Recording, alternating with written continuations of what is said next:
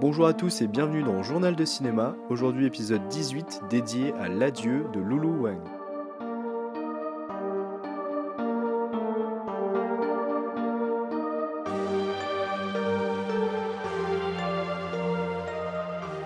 Tout d'abord une très bonne et heureuse année 2020 à tout le monde. Une année que je vous souhaite riche en cinéma, et quoi de mieux pour la débuter qu'un film qui sort en salle en 2020. Alors c'est quoi l'adieu de Lulu Wang? Eh bien c'est un film américain qui nous raconte l'histoire de Billy, incarnée par Aquafina, qui est une New-Yorkaise d'origine chinoise et qui décide de revenir en Chine, à Changchun, pour voir sa grand-mère qui est gravement malade.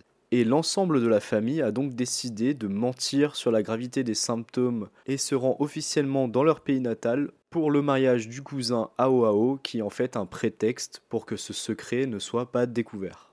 Je ne vais rien spoiler, donc pas de partie spoiler dans cet épisode, sachant que je publie cet épisode la veille de la sortie nationale du film en France, soit le 8 janvier 2020. C'est donc le deuxième film de Lulu Wang après Posthumous que je ne connais absolument pas, et avec donc dans le rôle de Billy Aquafina, qui est une actrice qui commence à vraiment faire sa place à Hollywood, notamment grâce à Crazy Rich Asian, qui était pour rappel la première production d'un grand studio avec un casting 100% asiatique depuis 1993 et Joy Luck Club. Et donc, suite au succès de Crazy Rich Asian, les productions à destination du public chinois devraient être beaucoup plus récurrentes. Elles ont commencé à faire leur trou petit à petit.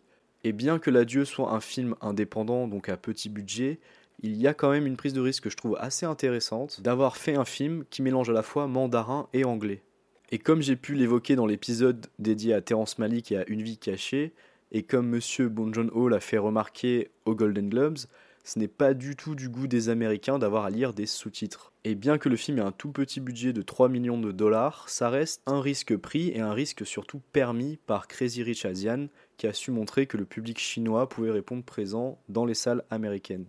Pour en revenir à l'adieu, au vu du sujet, on pouvait s'attendre à un film assez lourd sur la vieillesse et la mort, mais c'est finalement un film qui arrive à être suffisamment subtil pour ne pas en faire des tonnes et à aborder des questions difficiles sans lourdeur et pathos. Cette réussite, elle est sans doute due au fait que la réalisatrice se soit inspirée d'une histoire personnelle pour ce scénario, ce qui apporte vraiment cette sincérité au récit qui permet de se montrer touchant sans assommer le spectateur, avec des scènes tire-larmes ou des moments qui chercheraient à forcer l'émotion.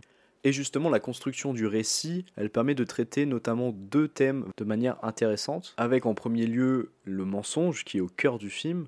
Le personnage de Billy est contre cette idée de mentir à Ney sa grand-mère, alors que le reste de la famille décide que la meilleure décision et de lui laisser vivre ses derniers mois dans la plénitude de l'ignorance. Ce dilemme moral est ce qui fait tout l'intérêt du film avec cette famille au visage triste qui sait à quel point Ney est malade, qui fait face à cette grand-mère pleine d'énergie qui contraste avec sa condition de mourante. Le deuxième thème marquant, c'est aussi la question des sentiments et de leur expression au sein de la famille. Billy est clairement culturellement beaucoup plus américaine qu'elle est chinoise, et elle va donc se heurter au traditionnalisme de sa famille, et le film va très bien mettre en avant à quel point les différences culturelles se créent rapidement à une génération près. Et je pense notamment aux parents de Billy et aux oncles et tantes de Billy. Car justement le mensonge initial qui fait tant de mal à Billy est d'abord motivé par la tradition et la croyance, à savoir cette idée que si le malade sait que sa fin est proche, eh bien c'est ce qui va le tuer. Aussi, le film plonge vraiment le spectateur dans les coutumes, avec par exemple une scène de visite de la tombe du grand-père ou encore le mariage vers la fin. Et la réalisatrice ne va pas surexpliquer ces moments ou faire des concessions culturelles pour vraiment essayer de retranscrire au mieux la vie en Chine.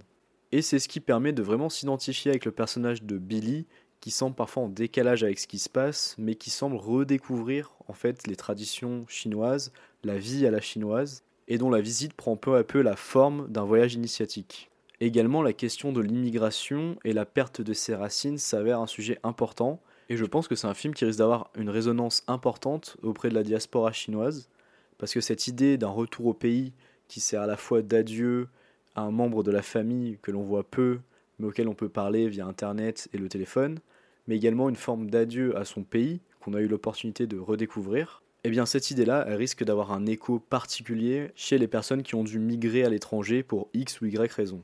Avoir réussi à englober toutes ces questions au sein d'une chronique familiale, ça fonctionne très bien et ça permet d'obtenir un film vraiment équilibré.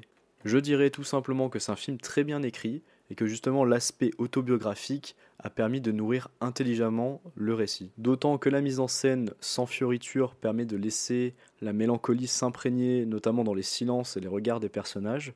En ce sens, on a de nombreuses scènes vraiment réussies, notamment vers la fin, où justement la tristesse du film est à son zénith. Avoir laissé les personnages alterner entre l'anglais et le mandarin, c'est aussi un choix très judicieux parce qu'il rend l'ensemble évidemment beaucoup plus réaliste. Vous pourriez me répondre que c'est logique, mais les Américains nous ont déjà habitués à des bizarreries beaucoup plus étonnantes en termes de choix des langages et de cohérence des univers.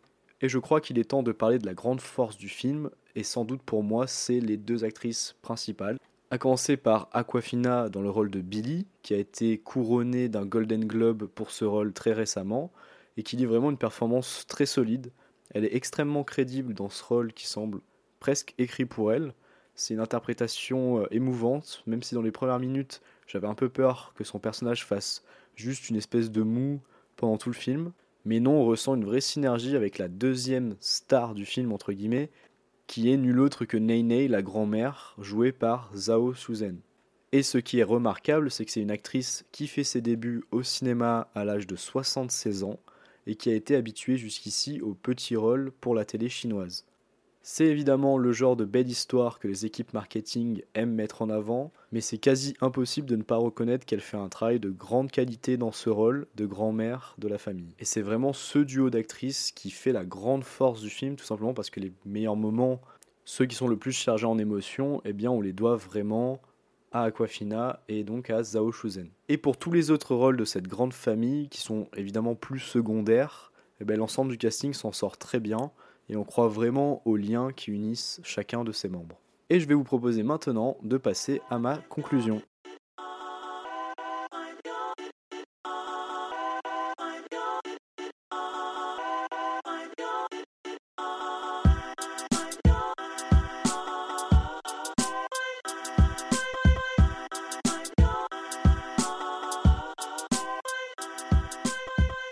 Alors, est-ce que je recommande L'adieu de Lulu Wang Eh bien oui, je pense que c'est un bon film, sans doute pas le grand chef-d'œuvre porté au nu par la critique américaine et qui en a fait un de ses meilleurs films de l'année 2019, mais un film qui mérite d'être vu si vous en avez l'opportunité. Comme je l'ai souligné, c'est un film qui est porté par deux actrices qui donnent une vraie force au film, qui aborde avec mélancolie et intelligence la question notamment du déracinement, celle de la mort, celle de la tradition, et c'est bien sûr un film sur la famille, la thématique centrale autour de laquelle gravitent toutes les autres. Pour conclure, un film très bien écrit, bien interprété, avec des thèmes touchants et qui permet également au cinéma américain d'aller voir ailleurs et pour une fois sans travestir la réalité. C'est donc la fin de ce journal de cinéma pour l'adieu qui sort donc le 8 janvier 2020. Merci de m'avoir écouté. N'hésitez pas à vous abonner à Journal de Cinéma sur Twitter Journal de Cinéma pour avoir toutes les informations sur le podcast. Et bien évidemment, n'hésitez pas à vous abonner sur les plateformes d'écoute telles que Spotify, Deezer, Podcast Addict, Pocket Cast ou encore Apple Podcast. Merci encore à tous de m'avoir écouté. Je vous retrouve au prochain numéro. Bye